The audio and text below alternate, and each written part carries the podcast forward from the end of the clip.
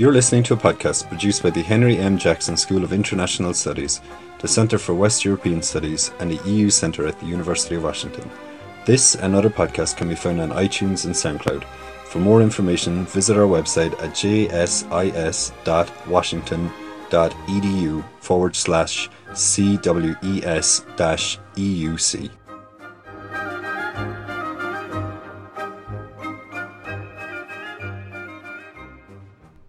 Well, thank you very much for the kind introduction. And welcome back after lunch. So I hope um, you will, I will get your attention now when your body starts to digest the delicious lunch bags we got over the break. And before I start, I just wanted to thank, uh, like previous speakers, the organizers. You've done a great job. Uh, especially Elaine, Bob, and Mary, who helped me out and took care of me these couple of days, including a visit to the NOAA facility here, which for me, well, you heard my background. For me, it's a great place.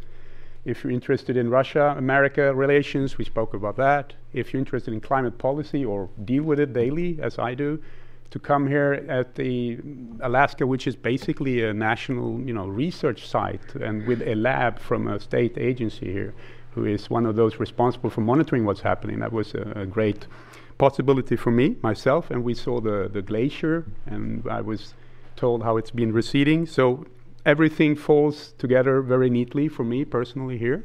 And I would also take the opportunity to thank the fellow speakers here. It's been also a, a fantastic opportunity for me to sit back and listen to uh, state of the art research in EU affairs, and it's very encouraging for a civil servant working for the European Union.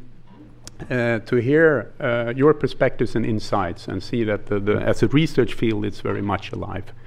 So um, very nice thing. A, a final observation. I, I, spoke with Carl about that. I, I, noticed when I arrived at the hotel, I thought it was the EU flag that they had hoisted outside the museum. In, you know, when I looked, no, it's the Alaskan state flag, and it's extremely similar. It's the stars, yellow stars, on a blue background. So you see, we very love those colors very much.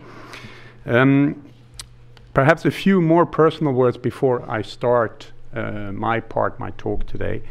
Um, I actually started out uh, my student life uh, doing a lot of things in the 80s, uh, apart from being a student, uh, focusing on East European affairs. So it's been interesting this tilt to Eastern Europe and Russia, and I was very active myself in working with NGOs there in the late 80s in the field of environmental protection. We started up um, a Swedish Polish bilateral NGO in the late 80s, for example, and uh, environmental um, awareness and environmental problems was, were a very important uh, part of uh, the uh, independence movement and civic movements in the late 80s. So, so, and gathered a lot of people. Almost any, every country in the Central and East European part had had one or two environmental issues where people could focus around when they when they finally the communist system fell apart. Um, so I spent a lot of time there, um, and then I went to the United States for various reasons. I had the uh, opportunity to to uh, be a grad student at UC Berkeley in the early 90s, where I worked at an American research lab. I actually did energy analysis of East European, Russian, and Polish energy statistics for for a, a study group there, and we were financed by the Department of Energy. Uh, so I actually even worked for them indirectly in a way.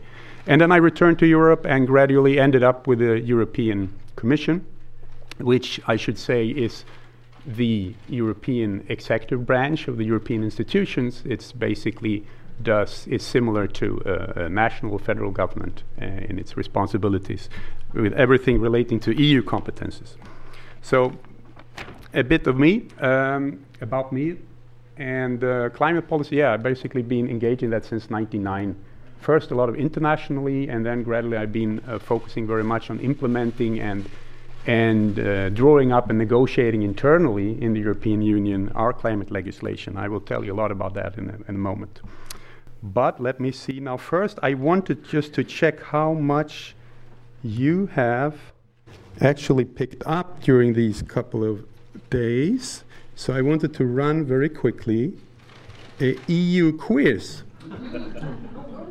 So I'm going to ask you six questions. Going to go really fast, and uh, you know, no devices, no googling. uh, no help from friends, and so on. And I don't know what to do with the, my, the fellow uh, EU scholars here.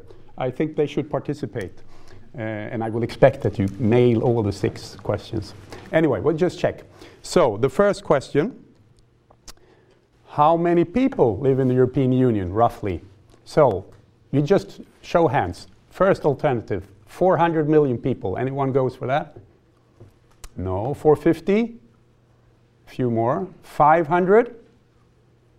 Even more. And 550. The right answer is C. It's 510 million uh, inhabitants in the European Union. Next question. Which of the following countries is not a monarchy? You know, we have a lot of monarchies in the European Union. We're not only uh, democracies, but monarchies and republics, all kind of different systems. And one of these smaller member states of the European Union are, is not a monarchy. Is it Belgium? uh, Denmark, Finland. Yeah, you could that. And Netherlands. Yeah, it's Finland, of course. Finland is a republic. And I would like, perhaps later in the afternoon, one of my favorite subjects coming from a constitutional monarchy myself, namely Sweden, is this uh, interesting observation. How does it come that most of the stable democracies in European Union are actually monarchies? I like to tease the Republicans, I mean, Republican coming from republics, uh, with that. So just for reflection. Next question. Which is the most spoken language in the European Union? By that I mean uh, the language that is uh, native language, or the mo- has the highest number of native speakers, sorry. Do you think it's English? No? French? German? Or Spanish? It's German. We have close to 100 million speakers because we don't only have German, Germany, of course, we have a Austria, we have Luxembourg, even Belgium, where I live. German is an official language, even if it's a very small minority. And we have the province of South Tyrolia in Italy, where they speak German. So if you go to the European Parliament, you will find that roughly one, at least one seventh of the parliamentarians have German as their name. So German is actually a very important language in the European Parliament. So interesting. And now, this you should know. I just expect you to, to answer the right one. How many countries are members in the European Union? Still, I should say. you think it's 25? No, 26, 27, 28.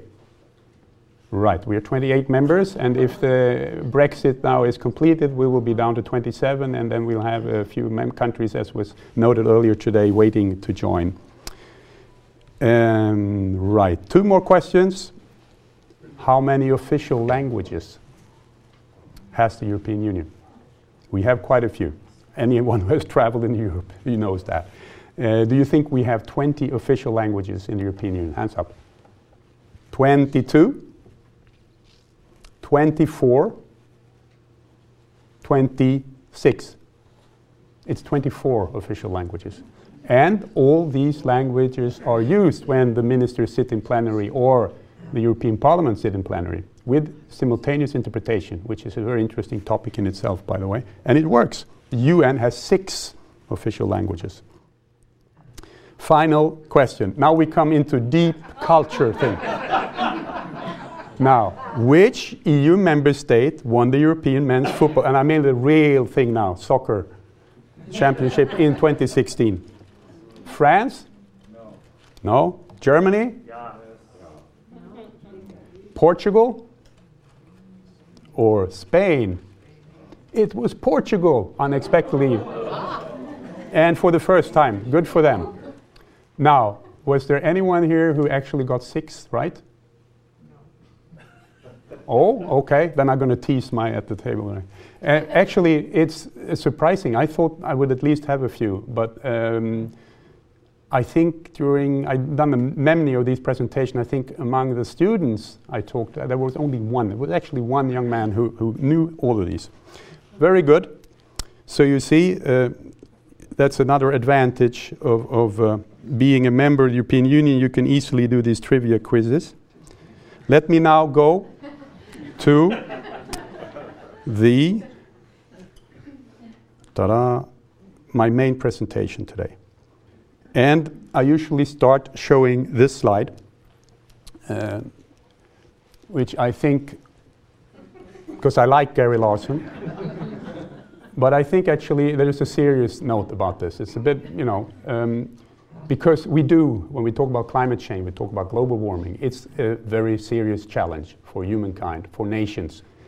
Um, and so that's the bad news. The good news is, of course, that we are a bit better equipped than the dinosaurs in terms of brain power um, to solve it, and we still have the tools and possibilities to do so. And essentially, what I'm going to do today is just to tell you how the, what the EU has been doing so far in their attempt to solve or contribute to the solution, rather, uh, of this global, truly global problem. So that's what my talk today is about.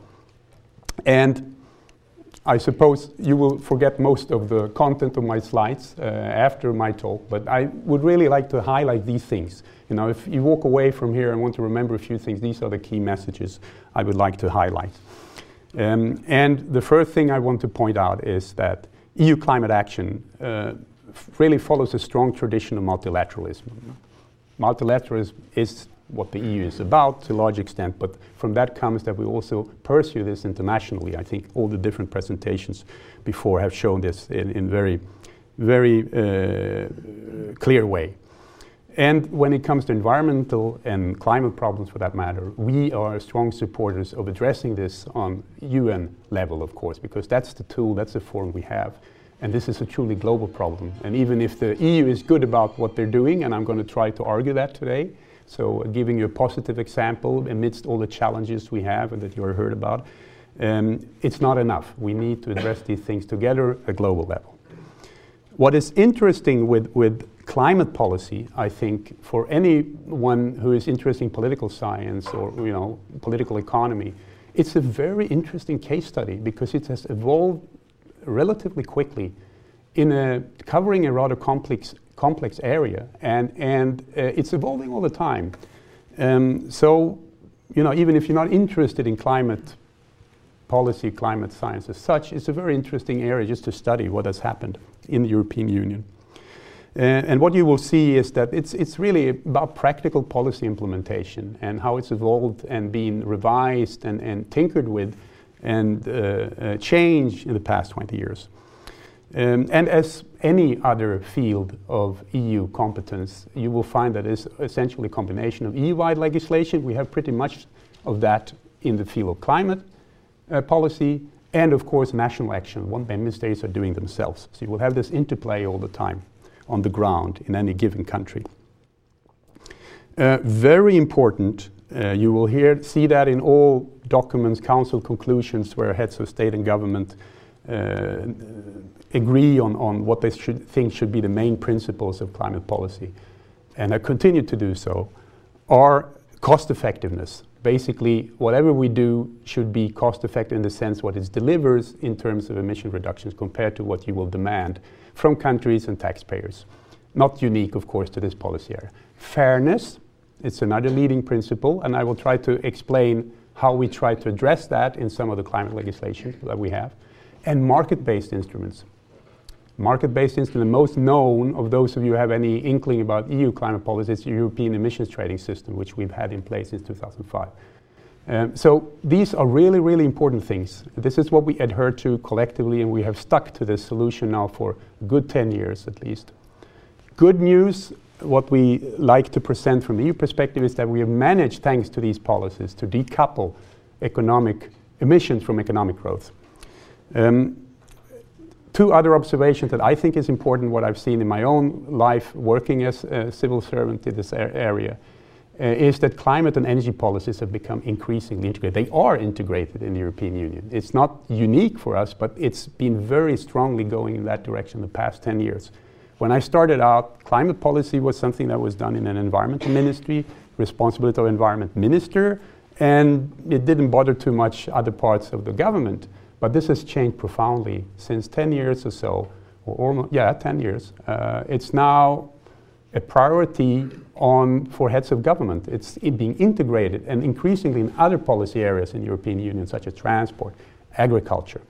And that is, of course, very important because what we're talking about is cutting emissions and reacting to global warming across sectors in the economies of the European Union. So, after this summary, so what I'm going to do today uh, is basically to cover, try to cover four things. First, a bit about European Union, uh, how decision making is made. Very simple, but I think it's, it's, it's a good background just to uh, recap how things are done in European Union. Not many are familiar with that, not even in the European Union. Uh, second, climate policy in European Union, a bit about how it's evolved, uh, the main principles. Then I will give you a few examples of climate legislation stuff that I've been working on myself. Before I came here, by the way, September, I came to University of Washington, Seattle, and the two previous years I've been busy together with my colleagues at the climate department of the European Commission where I work to draw up uh, new climate legislation, doing impact assessments, stakeholder consultations, and then starting negotiating it with European Council, member states, and the European Parliament and the good news is that by December last year, a couple of months ago, we had a deal on that specific part that I was working on. So, so we have now agreed actually on what we're going to do until 2030, not only to 2020. So that's good news. And finally, I will say something briefly about Paris Agreement and international outlook. That's what I hope to do in the next 40 minutes, and we should have some time for questions.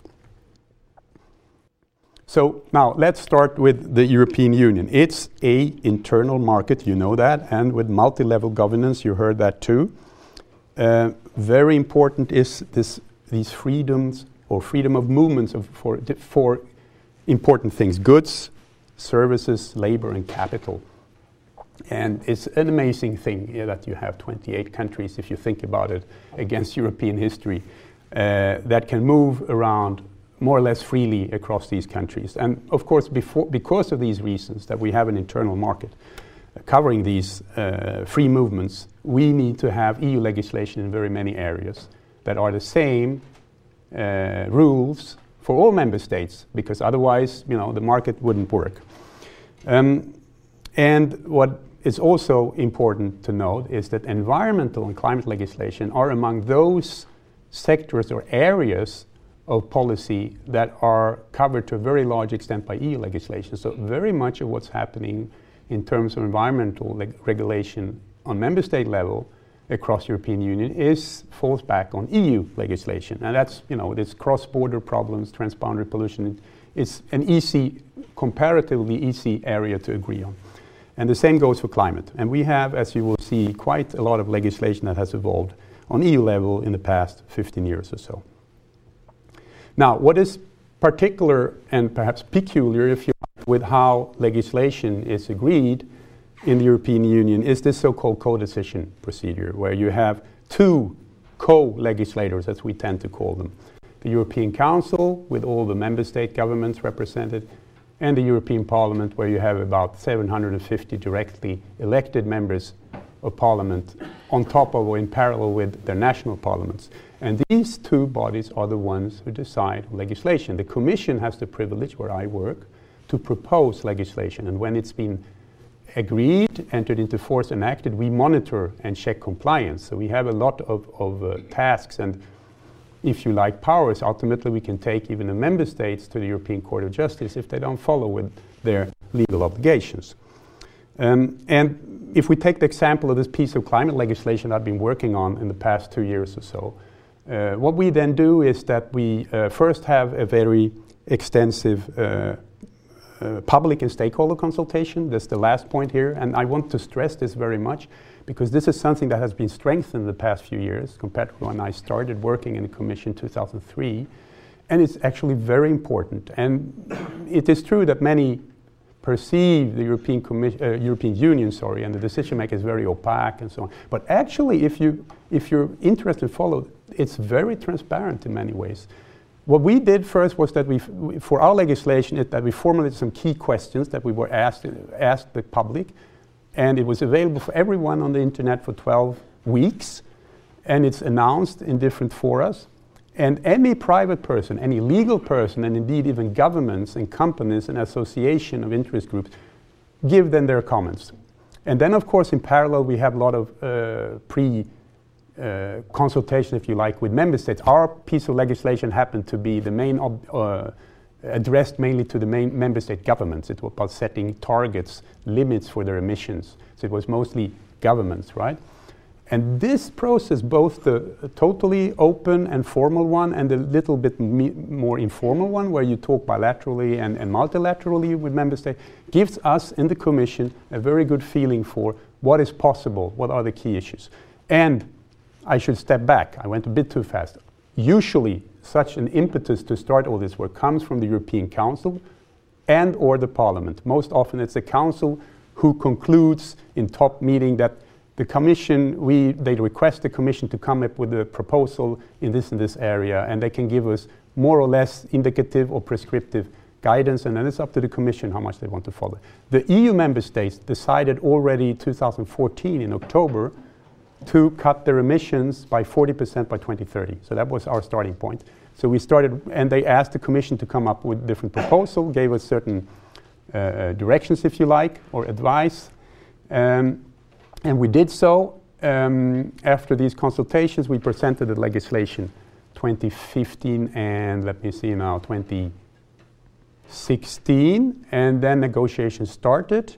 And what then happens is that the European Council forms an opinion, a common position, by negotiating with each other. And we heard a presentation earlier today about uh, the different EU diplomats, which are usually experts from their ministries sent to the working groups of the council where they negotiate on behalf of instructions and from the government.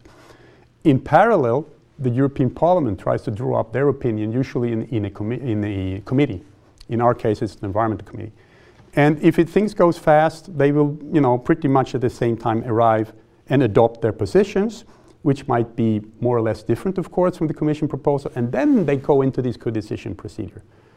And as soon as the Commission has presented legislation, as we did in this case the summer of 2016, we sit back. We take part in the Council meetings. We give presentations to the e- European Parliament.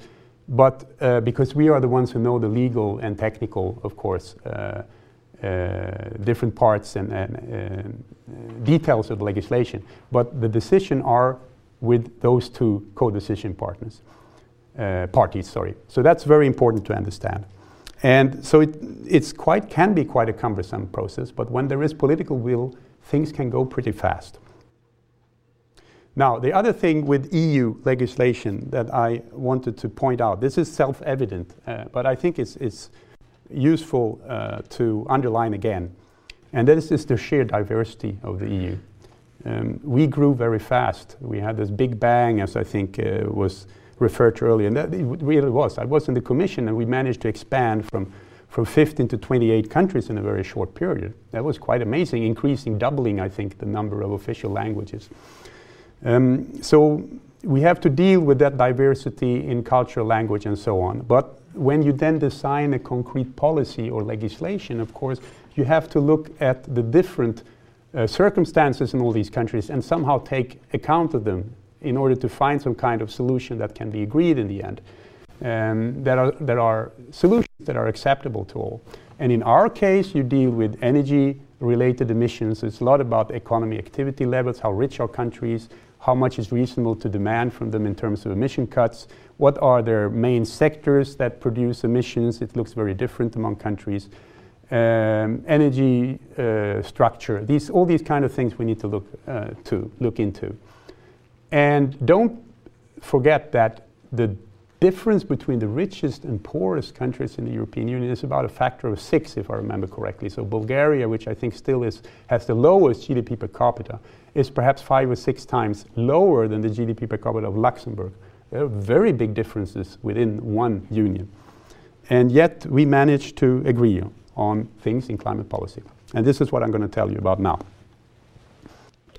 So this is, I think, is a very nice graph. I'm going to show you two graphs now.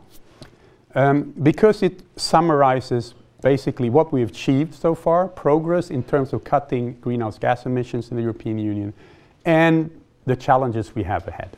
Now, if you look at this graph, you will see the green line here falling uh, in a zigzag pattern uh, to a 23 percentage drop in total greenhouse gas emissions across the European Union compared to 1990. The red symbol there, the triangle over the year 2020 indicates our target, which is laid down in EU legislation. It's a 20% reduction. So we've done very well, actually. We're, we're, and you see the, the dotted line continuing in green blue uh, after 2016 shows the projections. That's what the expected emissions from the EU. And you can see that we will be, we are expected to be well below our target 2020, continue to, to uh, reduce our emissions.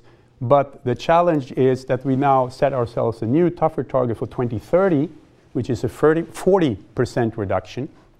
And you can see from the year 25 the gap increases. So that gap between what's expected emissions with the current situation and what needs to be done according to EU legislation, um, this is what we um, uh, hope to cover then, uh, to, to, to, uh, to reach with those uh, pieces of climate legislation that were agreed recently. So we've done well so far, but we have quite some challenge uh, until 2030. And if we look at the long-term target, of course, we need to go very much below this by 2050. Then it becomes even more challenging. Here's the second graph I wanted to show you. Uh, again, just a very simple display of how GDP has evolved in the European Union since 1990. You see by 2015 it was an increase by 50%. And you compare that to the emissions that was cut by 2015 this time by 22%. So we have managed to decouple emissions from economic growth. And this is, of course, something we're very keen on showing internationally that it is possible.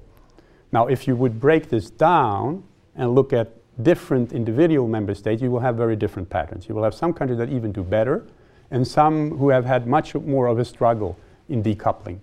So it's not a rosy story across, you know, in each individual case, but collectively, and that's the whole point, because we collectively agreed to do this, we are so fine doing well. But again, we need to do, the gap needs to increase, the decoupling needs to be stronger in the next 5, 10, 15 years, and so on. And that's a big challenge.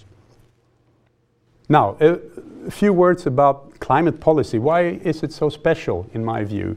Um, well, first, I think it's very important to note that it's driven by science. That's not unique for climate policy. We'll find a lot of policies which are that.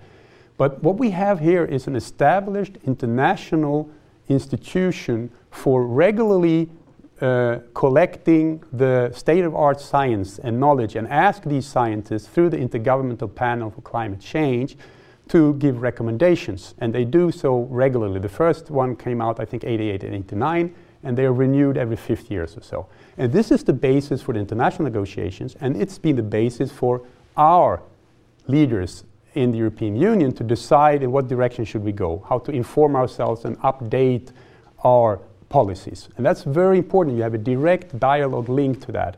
And don't forget that this climate science that is agreed internationally is ultimately agreed on a political level because the recommendations in the final uh, summary reports are agreed by government officials from the different parties, 190 or so, in under the UN, including North American and American. So it's you know it's and it's usually then filtered, so some would say that the conclusions are even a bit more careful perhaps than some other scientists would. But it's important we have a politically agreed scientific document that is the cornerstone of international negotiations. And very important for the EU. It has been so in the past over 20 years. So that's what number one. Number two, another evident thing is, of course, that climate change, global warming, is a global problem a transboundary problem. As I said earlier, it's not good enough if we do our things, we do our uh, uh, homework in the European Union. We need to convince others to participate as well because it's a global challenge. That's why it's so important for us and why we spend so much effort in working internationally for the international agreements, such as the Paris Agreement in 2015. And the final point links to this this is the continuous interaction with international agreements, international negotiations that you have basically on an annual basis. So the EU tries to put down its foot a bit earlier than others. We tried it. Sometimes it worked. Sometimes it had no effect whatsoever. And then we see what happens and we take the next step influenced by the international negotiations. A few words uh, also about the legal basis for environment and climate policy in Europe. It's very strong. It's laid down in the treaty. The latest treaty is the Lisbon Treaty, our constitution. Um, environment has been there for quite some time, the, the need to care for the environment. And I, uh, the language on climate change basically to support international efforts to address climate global warming uh, is there since 2007. That's a very strong legal foundation for any legislation that we do. So if any politician or member state would say, you know, should we really deal with this? They have agreed 2007 to have this as one of the fundamental issues. There are many of them, not only environment and climate, of course. And um, as I already said, mainstreaming of climate policy into other sectors, we can see that very strongly in the past 10 years, and a continuous review and fine tuning of legislation. This is very special for climate policy, I think, more than in many other areas, because it's evolving all the time. The scientific findings uh, are refined and updated, and international negotiations are evolving all the time.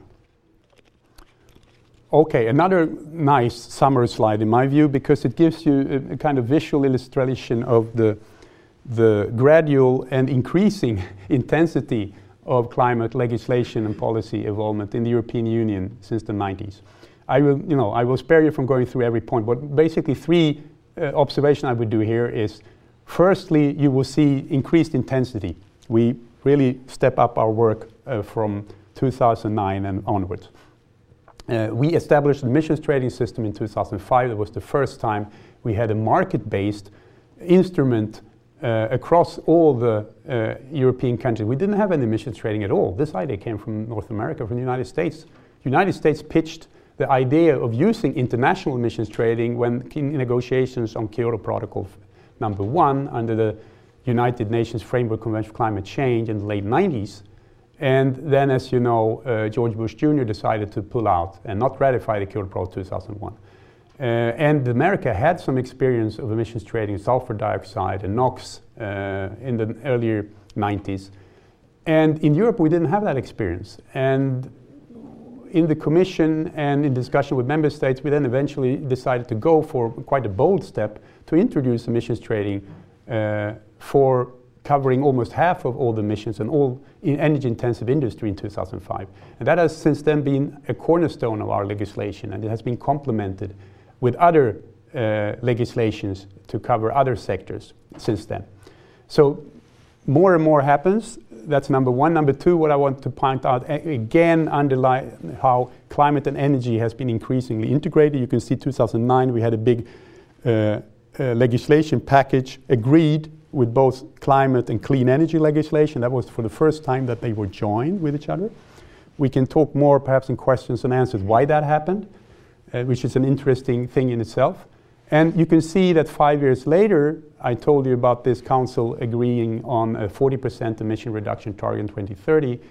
We are talking still about climate and energy. So we have followed this integration since then.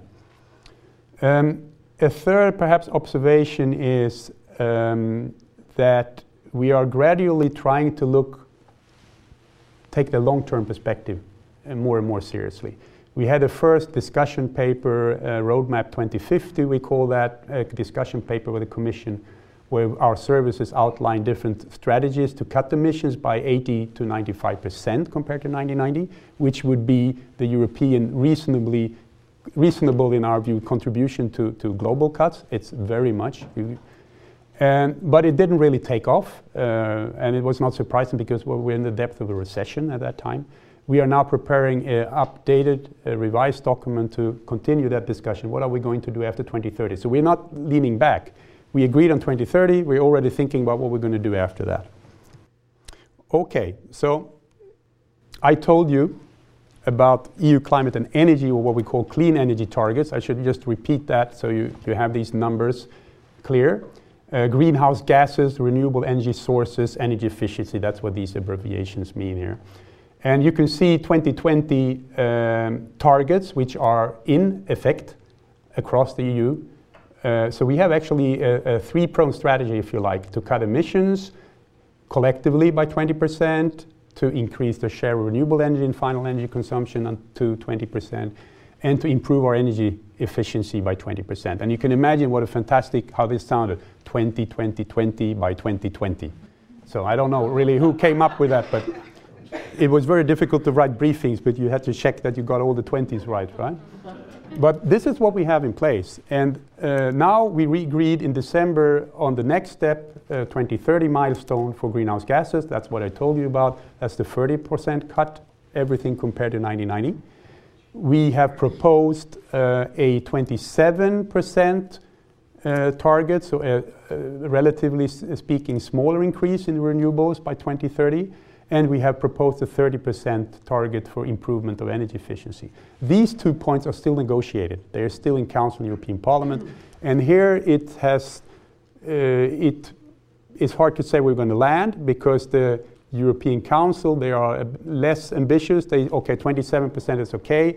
We're not sure that 30% we can manage that, but maybe. And the pal- Parliament has a position we should go for 35%. They want more. In climate policy, that's been quite the typical uh, positioning that the Parliament has tried to be more ambitious than the Member States. So they should be agreed, I think, still in the next few months. Um, and it's a bit hard to say where it's going to be, but at least these figures, I would say. Uh, I won't talk about this thing that popped up here, energy union governance. It sounds very strange, perhaps, governance, energy union.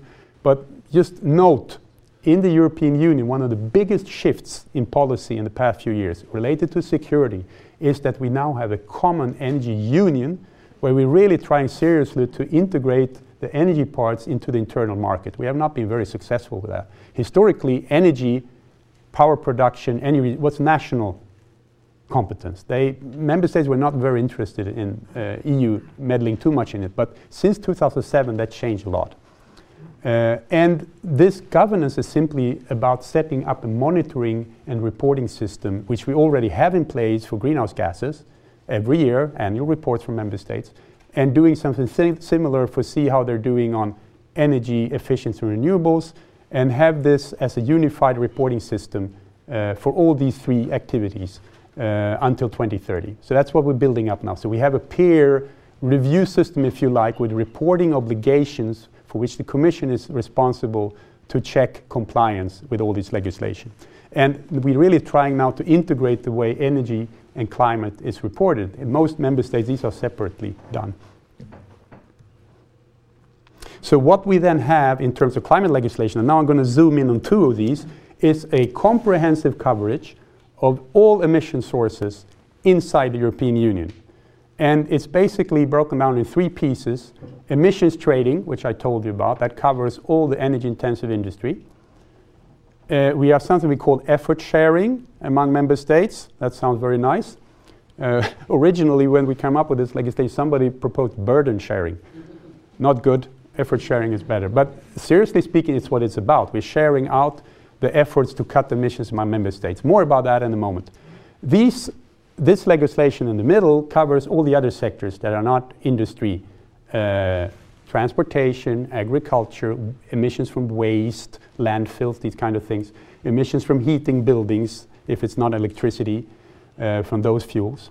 And here uh, we have a very different approach. Here, member states just get a target. Depending on their, their economic power, they get a, a target, how much they need to cut their emissions, and it's up to them how they do that. And then we have this monitoring and verification and reporting system what was lacking, this is now in place, 2020, and we renewed it for 2030 with tougher targets. The new thing, what we didn't have so far in EU legislation, was covering the lacking part, namely everything that's uh, leaking, if you like, or from uh, land use, land use change in forestry. It's basically soils and forests. and here it can actually go two ways, because you might have a forest system in the country which has net uptakes of carbon dioxide because of forest growth and good management. So, but we didn't really have that covered. And that was more difficult to agree because we have so very different countries. We have countries with hardly any trees at all, like Malta.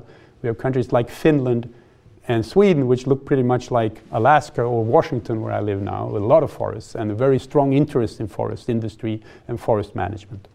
But all these member states uh, agreed on now a cap, which says that by 2030 we will not allow any net emissions from these sectors. That's very important. So we now have a bubble, if you like, a cap that covers everything, a completeness. And this is what me and my colleagues then now will have to implement and monitor in the next few years until 2030.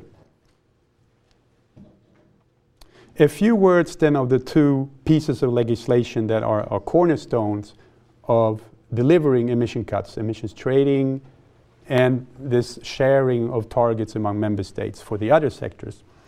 Um, emissions trading, why was this chosen? Well, it was chosen because we needed to find some kind of instrument that was cost efficient, cost effective, and we could focus on the most energy intensive and emission intensive in terms of greenhouse gases industries. Um, and of course, since it deals with industry, we need to have it same rules for everyone across the EU because we're dealing with internal market. We're dealing with businesses, companies that are active on the uh, internal common market. Um, and the next bullet point is really things that were very important for the politicians to agree on. So we had to find some kind of uh, solutions within the emissions trading system to uh, try to make it uh, show that it would promote sustainable jobs and growth, so basically green technologies. By cutting emissions, we create incentives for developing such technologies. Um, to uh, uh, also to find solutions to protect energy intensive industries, because some were concerned that if we have an emissions trading system in the European Union and we don't have it in other countries, maybe the cost for us will be too high, so we'll have to move our activities el- elsewhere. That's what they call carbon leakage. So an industry basically goes from inside EU to outside and it continues to emit, right? Uh, so far we have no evidence that this has happened because of the emissions trading system, but it's, it's a concern. Um, and another in very interesting point here is that we are auctioning parts of this emission rights.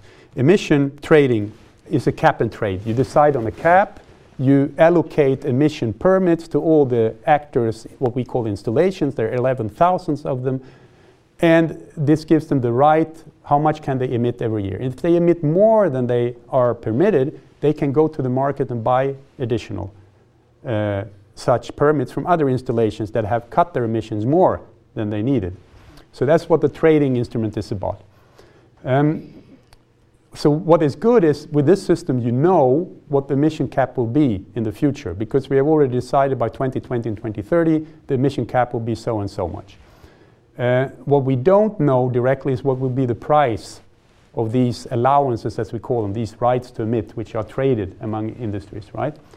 And ideally, the price should be high enough to work as a signal, price signal, for these industries to start long term investments in other cleaner technologies, non-carbon, non-emitting technologies. So what has been very successful, I would say, is to implementing this system and put the cap in place. What has been less successful, at least in the eyes of many observers and outside experts, is that the price has been too low. It's currently about 10 euros per ton. And some say it should really be somewhere between 20 and 30, closer to 30 preferably, to have a strong effect as a pricing. And we have been working very hard in the Commission and uh, trying to convince member states and Parliament that we need to make these targets even stricter for the period to 2030. That was basically what the negotiations were about between the Parliament and the member states about the future of this emissions trading. They now agreed on the compromise for 2030, and we could see after that agreement that price started to climb up. So apparently, the market actors are, are factoring in that the price will increase uh, in the next five to 10 years. So that is a very important instrument, and we are happy to see in the European Union that it's being used in many other parts. You have a voluntary uh, trading uh, system in the eastern states of the United States. California has a system that's actually pretty similar to ours. China is starting up a big system. If they, that's get in place, it will surpass us, ours in volume eventually. South Korea has emissions trading, New Zealand. And we have three countries in Europe which have linked with our emissions trading systems. We actually 28 plus three countries participating. This just shows you the principle of the cap. Uh, you will have a gradient. So every year the target is cut further, right, by 1.7%. And after 2020, it will be 2.2. So basically the gradient will be even steeper. So, this, so the industries not only have to cap year one, next year they know it will be even less. So they have to look, plan ahead. Um, and so you're gradually decreasing the amount that you can emit across the European Union. This is how it works. The other piece of legislation where I personally have worked a lot in the past 10 years, actually, uh, is what we call effort sharing for non-emission trading sectors. That's a very cumbersome name. It basically covers the sectors you can see here. The other 55%, so more than half of total emissions. It's very important in its scope. The problem is that you can't easily put in an emissions trading system that covers all kind of sectors. It's easier with stationary, energy-intensive industries in a couple of sectors like steel, aluminium refineries, power plants easier to regulate in that sense.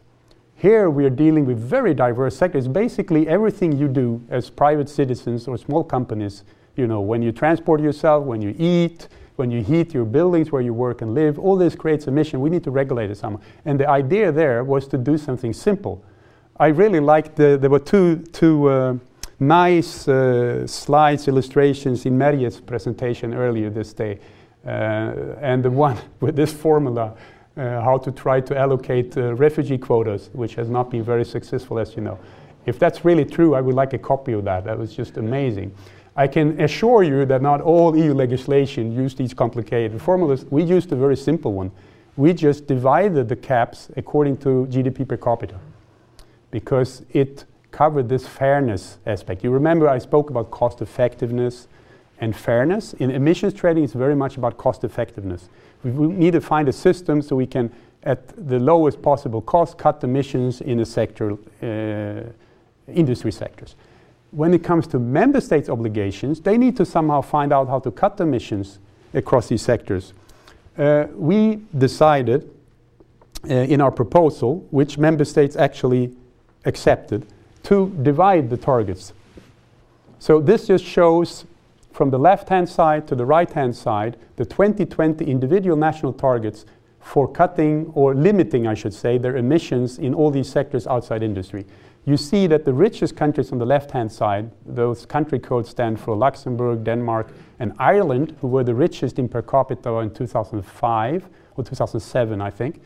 They got the toughest targets, and the poorer countries like Bulgaria, Romania, they could actually increase their emissions totally, collectively, you would have a 10% emission reduction from all these sectors.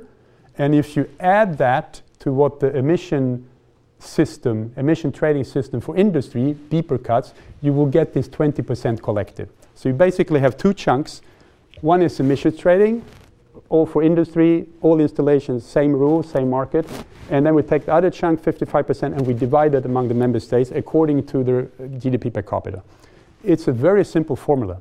We tried different, more complicated factors, but this was something that everybody could understand and accept. Now, you might ask, why are these countries, were they uh, allowed to increase their emissions in net terms? Well, in 2007, when we drew up the proposal, that was before the recession hit. And our projections show that many of these poor countries would have quite strong economic growth. So for most of them, this was a limit on how much they could were expected to increase, just as a you know footnote. Um, so this very simple formula, dividing member states' obligation according to their economic power, worked. Everybody could understand it. It was simply that it was perceived as fair.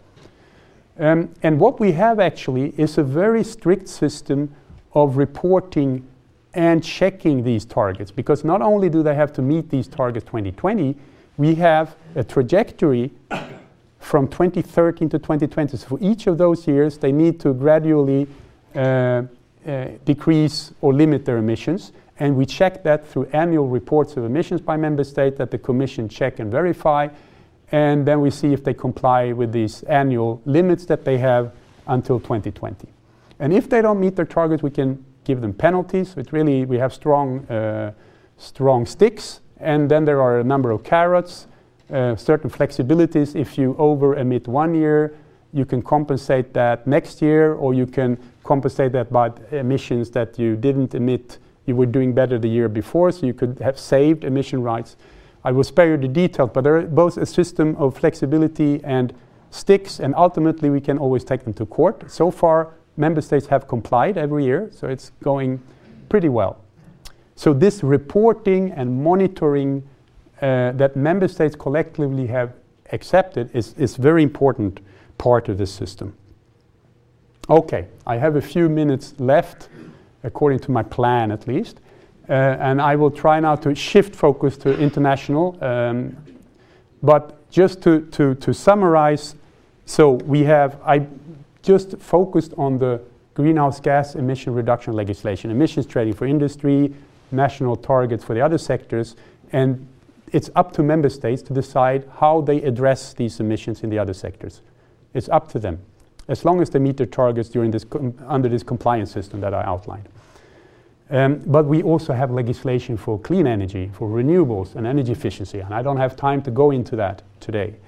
Um, but um, that is also very important because these pieces of legislation, increasing energy efficiency and increasing the share of renewable energy, redu thereby reducing, hopefully, fossil fuels, they deliver emission reductions as well, of course. So it's even more comprehensive than I've showed you. So there, and then there are additional pieces of legislation, technical regulations for cars, for appliances that support these overall uh, um, cornerstone pieces of legislation, the two ones that I got into today. Okay, a few words about the international part.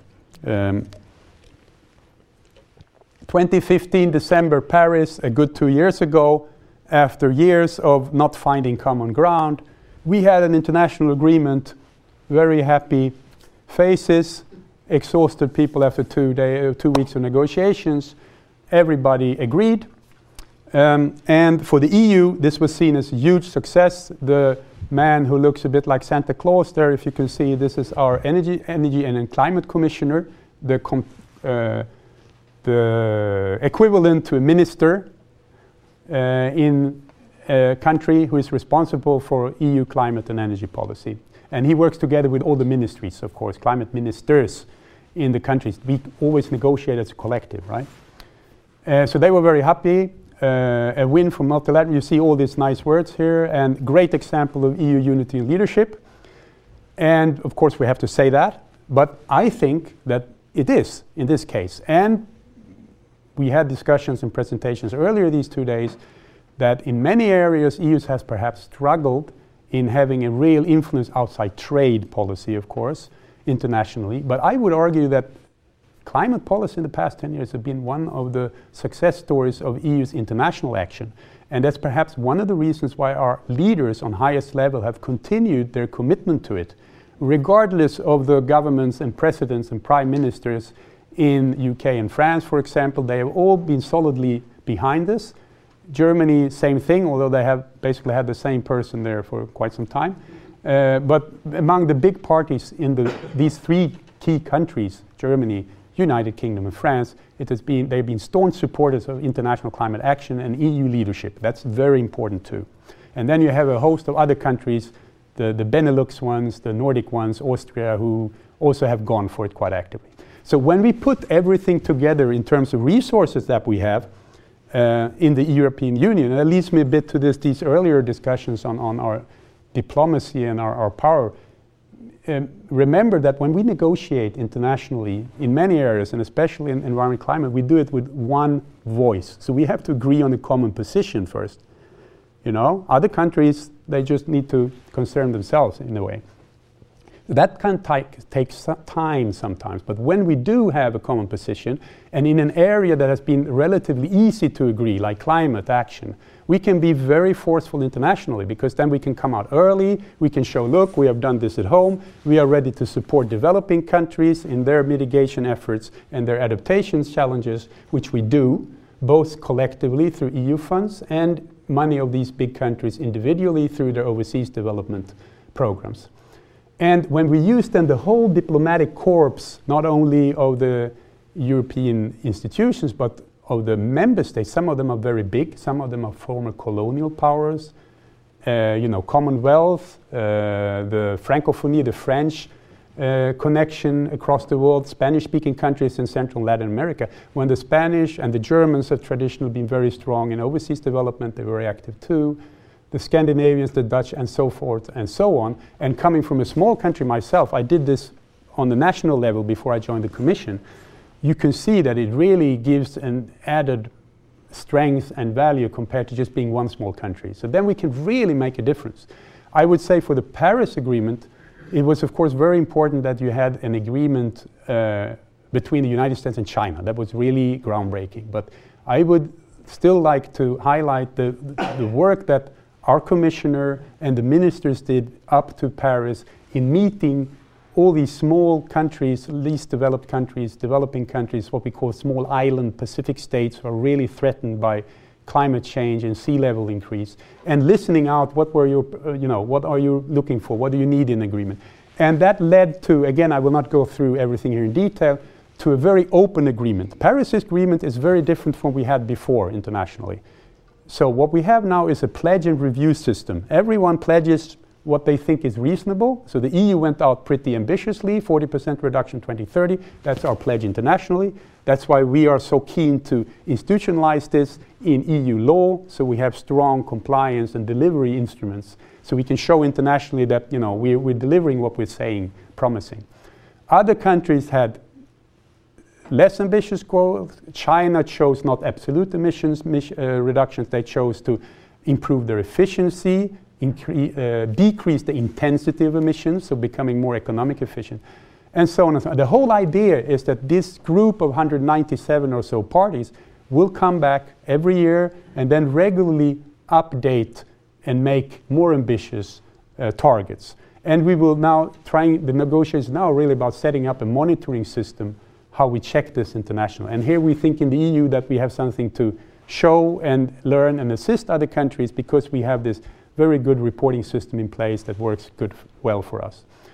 So um, when we talk about the Paris Agreement, there is really you don't have any obligations on top of what you have voluntarily chipped in yourself. It's very, very, you don't have a UN body like we had on the Kyoto Protocol checking compliance. For Americans, and not only Americans, this was always very, very um, difficult to subject yourself to some kind of international compliance regime, even if it was only for emissions.